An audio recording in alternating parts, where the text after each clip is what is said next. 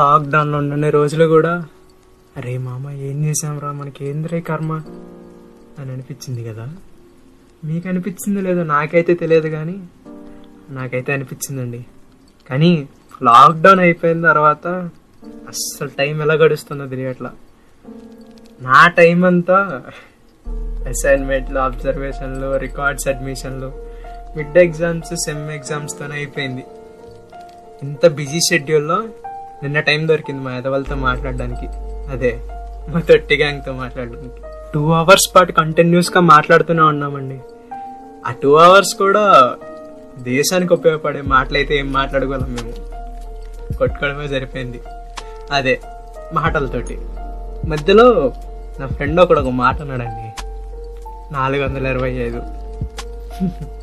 మీకు అర్థం కాలేదు కదా? చెప్తా. నేను నా పకోడీ కాడు. అన్నిసార్లు గొడవ పడ్డామంట అప్పుడు అనిపించిందండి నాకు. మన లైఫ్లో ఎన్ని బాండింగ్స్ ఉన్నా సరే ఫ్రెండ్షిప్. ఆ బాండింగ్లో ఉండే మ్యాజిక్ పా వేరే లెవరండి అసలు? మనం వాళ్ళతో చేసిన ప్రతి పని గడిపిన ప్రతి క్షణం దిగిన ప్రతి ఫోటో అవన్నీ చూసినప్పుడు గుర్తొచ్చినప్పుడు వచ్చే ఫీలింగ్. వాడితో మనం పెద్ద పీక్ పనేం లేదు కానీ అవి చూసినప్పుడు గుర్తొచ్చినప్పుడు మన ఫేస్లో ఒక స్మైల్ ఉంటుంది చూసారా? ఎంత న్యాచురల్గా ఉంటుందండి అసలు అది.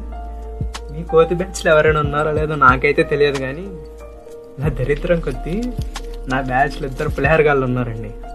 ఒకటి పేరు రవి. వీడి గురించి అసలు మాట్లాడుకోవాల్సిన అవసరమే లేదు. కానీ ఇంకొకడు ఉన్నాడు చూశారు. కంత్రిగాడండి అసలు. బాబోయ్. వాడి పేరు రాజు. పేరుకి తగ్గట్టే పెద్ద పులిహారగాడండి. ఒక్కొక్కసారి అనిపిస్తూ ఉంటుంది నాకు.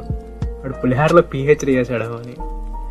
నిజంగా అండి వాడు కలిపిన పులిహారతోటి వరద బాధితుల్ని నాలుగు సంవత్సరాల పాటు పోషించవచ్చు కానీ మనం ఎంత పులిహార కలిపినా అండి ఒక్క అమ్మాయి అండి.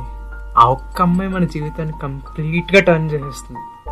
అలాగా మా రాజు గారి జీవితంలోకి వచ్చిన ఒక అమ్మాయి వాడి జీవితాన్ని ఎలా టర్న్ చేసింది అనేది ఈ కథ.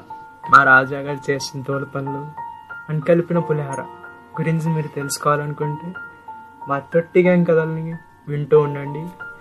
And please to follow our insta page Soul Representers మీరు కనుక దీన్ని స్పాటిఫైలో వినాలనుకుంటే కింద కామెంట్ సెక్షన్లో తెలియజేయండి. And this is your Aditya signing off bye bye